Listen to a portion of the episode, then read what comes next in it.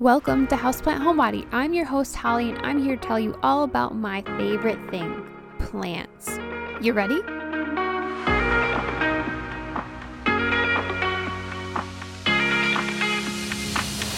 Thanks for tuning in to the 22nd episode on December 8th, 2020. Let's talk about the beautiful and for most people temporary houseplant poinsettias. And this is just a reminder that you can find more on houseplant-homebody.com or follow me on Instagram, Facebook, or Pinterest at Houseplant Homebody LLC. And don't forget to join me on Patreon for exclusive podcasts, early access to podcasts, and exclusive content. Let's dive in.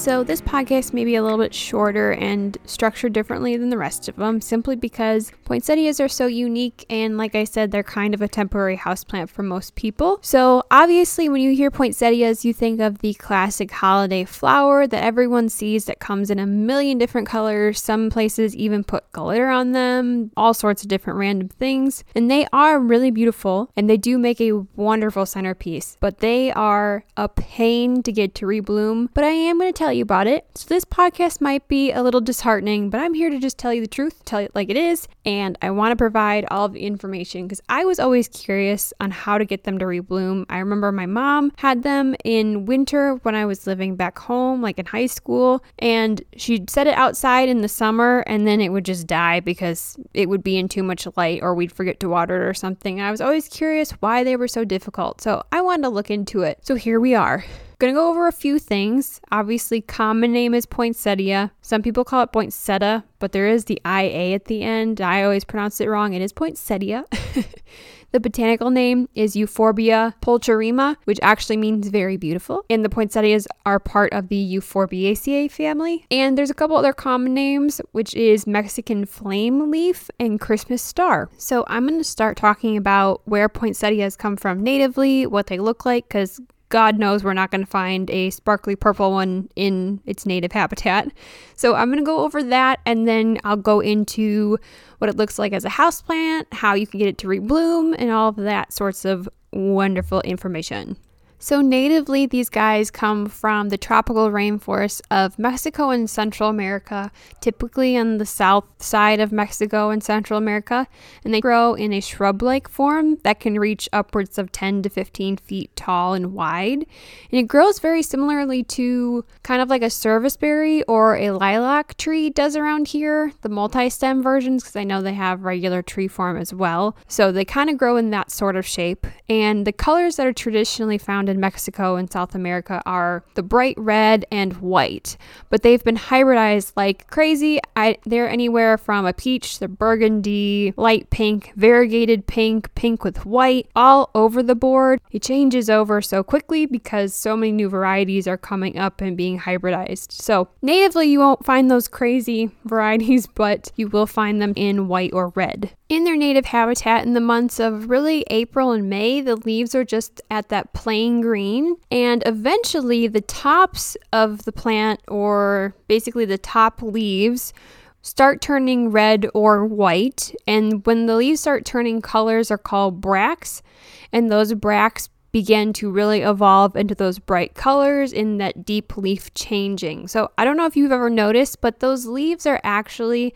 not a flower. They're simply just the leaves changing color, kind of like our plants do in the fall around here, like the burning bush that turns that bright red. Same thing, just a little bit more difficult than how ours is. So once the leaves start turning that red and white, that basically means that the winter days are coming up and they become much shorter days. So the shorter days meaning the daylight span is around 12 hours or less, and that is true for about 10 weeks. So that color will stay for a long time and then almost once February or March hits, those leaves just begin to drop, and then they're soon replaced with brand new green leaves, and then the whole process starts all over again. In its native habitat, eventually the bottom leaves start to drop, and it's almost like the tree turns into somewhat of a canopy, not like a large maple canopy, but the bottom part of the plant doesn't have any leaves on it, and just the top continues to get those new green leaves and then eventually changes colors. Those drop, they become green again, and so on and so forth. So that's what they look like in their native habitat, and hopefully that gives you a good visual for that kind of environment that they're in. Now let's delve into the houseplant information and the other fun facts. So, as a houseplant, typically poinsettias come as a temporary thing into your home because they are notoriously hard to get to rebloom. But we're going to go over that info, and hopefully, if you want to try it, go for it. And hopefully, I'll give you all the information you need here. But we're going to start with kind of water requirements. So, for watering, you want to make sure that they are just dry, kind of on the top level of their soil before you rewater. Uh, you don't want them standing in water. So, these plants need a little bit more moisture than maybe your average houseplant like a monstera or something like that. It will tell you when they need water. The leaves start to droop a bit. I wouldn't wait till it gets to that point, but if the top layer of soil is dry, then water them. You want to make sure there is drainage to help prevent overwatering and standing water. And most of the time, the poinsettias will come in that colored foil as decoration around the holiday time. That's fine to leave that on there, but every time you water it, you want to make sure you empty that. Otherwise, it'll be sitting in water in the bottom of that foil. In its native habitat in Mexico and Central America, it is a little bit higher humidity, therefore, adding some humidity to their environment will definitely help them. Although it's not necessary, but it will help the overall health of your plant. So, for sun requirements, they typically thrive in bright indirect light or filtered light, meaning placing them in a west or a south facing window or just off of a west or south facing window. And for the holidays, it's really okay to keep shifting them around, especially if you're using them for decoration. That's no big deal. It's not like they're going to lose their color because you put them on the dining room table for a day.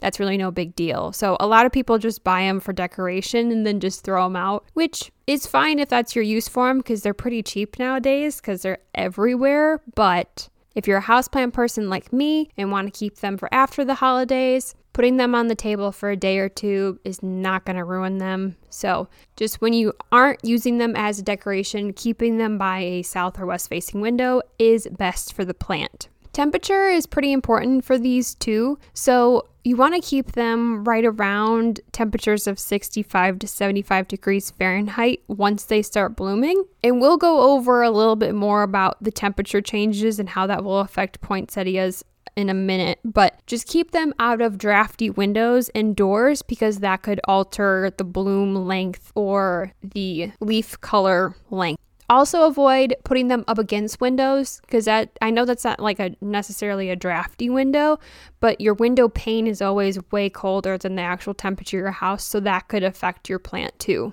So let's get into the more complicated part of how to get this thing to rebloom after it's bloomed for your holiday celebrations and whatnot. So after it blooms in winter and it starts losing its color, probably around March and April, you want to let the whole plant start drying out a little bit more than you typically would. So allow more than just that top layer of soil to dry out before you rewater.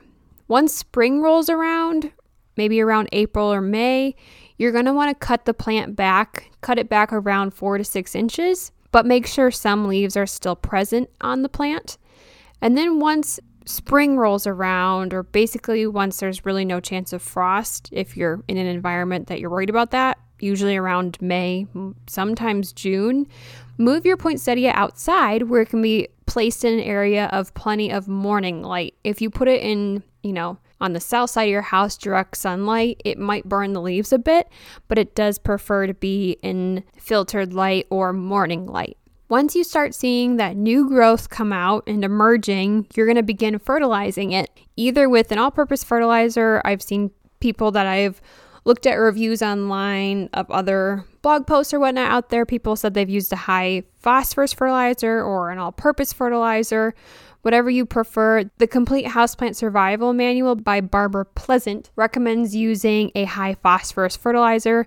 This will help the overall health of the bracts or the leaves and really sustain them for a long period of time. Also, once you start to see new growth emerging from those places you cut from, you can actually start pinching them back which will allow your plant to grow much more full over time. And that's how you get that really dense foliage during your holiday season. Pinching back basically means you pinch it or you just trim the very tip of a new stem off. It's not like you're cutting inches down again, you're just pinching off that top part. That allows the energy of the plant to really think, okay, well, that's gone. Now I have to move my focus to somewhere else. And then it starts pushing out new leaves in different areas that it wasn't considering because it was only considering that top growth at the moment, if that makes sense. If you've had your poinsettia for a little bit, you might want to consider repotting it, but I wouldn't repot it till summertime, really close to end of summertime, and really only if it's necessary. So if your plant is getting root bound and needs to be moved to a new pot, that's really the only time you need to do it. Once your outdoor temperature or your nighttime temperature gets closer to 40 degrees Fahrenheit or a little bit warmer than that at night, that's when you move them in. So you're trying to mimic its native environment. So, like I had said earlier, in Mexico or Central America, when the plant begins to turn color is when the days get shorter and the temperatures do drop because it is winter down there. So, again, nightly temperatures get around 40, don't go below that. Move your plant inside. And this is where it gets complicated and where people don't really want to put the time and effort into it because once you move it inside, it's very important that you keep it in complete darkness for about 14 hours. Complete darkness, like no lamps, no grow lights near it, no Christmas lights, no TV light, nothing. Any kind of light can affect it and it could throw off the whole bract bloom and color changing cycle. Crazy, right? So I was reading online of how other people were doing it. I saw one review. There's a lady in San Francisco that says she kept her poinsettia in a south facing window. And because the days obviously get shorter, it naturally changed the sunlight. She doesn't put it in a different spot to get the non bright light, more darkness. But she does open the window when it gets cooler outside to allow the plant to get those colder temperatures. And she said hers changes color every year. So that was interesting to learn. I also saw that people cover their plants with boxes or sheets to make sure it does get complete darkness. Because I'm thinking right now, if I really try to get this thing to rebloom and I want to keep it in total darkness, I'm going to have to like put it in the basement every day and then bring it back up. I don't know if I could actually mimic that. It would be very hard. I have to figure that out. But it's something that I think I will try just for the heck of it, because why not? Um, I haven't tried it before, but I definitely wanted to learn why it was so complicated to get the plant to change. But it's very interesting learning from that lady from San Francisco that just made sure she opened the window when it got a bit colder so it got exposed to those colder temperatures and could acclimate and really change color properly. So, again, 14 hours complete darkness is preferred or at least recommended by almost every website or book I read. And then obviously you want it to be in light. So during those bright hours, you want about 10 hours of that bright indirect light or filtered light in your south or west facing window. If you do it successfully and you keep up with it, after about maybe eight weeks, two months of keeping that plant in darkness and then either moving it out to the bright light or just making sure the light is balanced with the dark. Like if you have a room you don't go in very often that has a west or south facing window, and like in Wisconsin here, it gets light at like seven and it starts getting dark at like four right now. It's ridiculous. It's like pitch black by five or whatever. Then you got your 10 hours of bright and your 14 hours of darkness right there. So if it's a room you don't use very often, that would be definitely the way to go. So after about two months or eight weeks or whatever, you should be able to start to see the leaves changing color and those flowers that look like buttons at the top of the stem start to emerge. Also, keep in mind that if you just bought your poinsettia last year and it was this pretty unique color, there's a slight chance it might have been dyed, and you can ask the nursery or wherever you got it from. They might know ahead of time whether or not it was altered at all. But if it was dyed, the chain the the change of the colors might be obviously a little different. It's not gonna obviously adopt a purple sparkly leaf. It might come out pink or something else, you know. And that whole process is why people consider this a temporary house plant. They are so cheap these days. I mean, I got a six inch one for five bucks from Stein's. I mean, it's very, very pretty. And me being me, I plan on trying to get it to survive next year. But if it doesn't work out very well and it's not very healthy, then I might just try again with a new plant. So that is why most people tend to just get new ones every year because the effort it takes to get it to change color is not necessarily worth it to them. But it's really up to you. It's up to you how you want to handle it, but I just wanted to provide all the information just in case you wanted to try this year and into next year, really. So that is how you get a poinsettia to rebloom. Pretty crazy, right? So I really want to know who has done it successfully.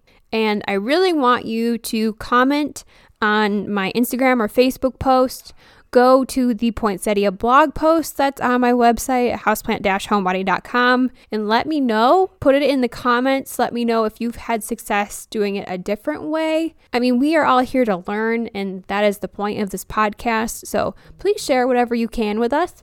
If you have a place that has really good priced poinsettias or really unique ones, let us know too, because that's always fun. So, we're going to go over some quick facts then. So, you're probably wondering where the name poinsettia came from because I never really mentioned that. It is actually from a guy named Joel Robert Poinsett, who was the first U.S. ambassador to Mexico, who was appointed by Andrew Jackson in the 1820s. Apparently, he found the poinsettia shrubs in the wild in Mexico and took a cutting back to South Carolina, and he was the one that introduced them into the United States. And they were named poinsettias by William Prescott in honor of Joel Robert Poinsett. So that was how they were introduced and how they got named.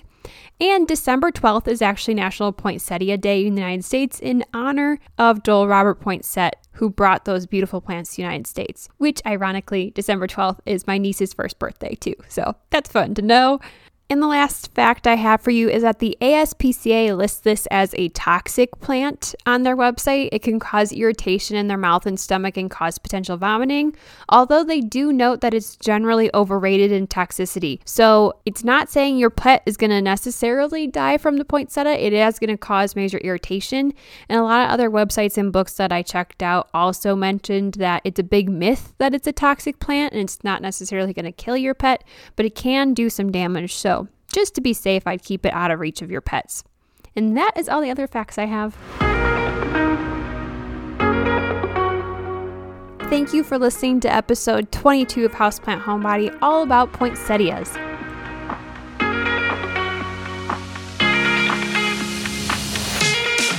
And this is just a reminder that you can find more on houseplant-homebody.com or follow me on Instagram, Facebook, or Pinterest at Houseplant Homebody LLC. And don't forget to join me on Patreon for exclusive podcasts, early access to podcasts, and exclusive content. Your support means everything, and I can't wait to continue bringing you guys more and more plant bios and info. Don't forget to check back every other Tuesday for more podcasts.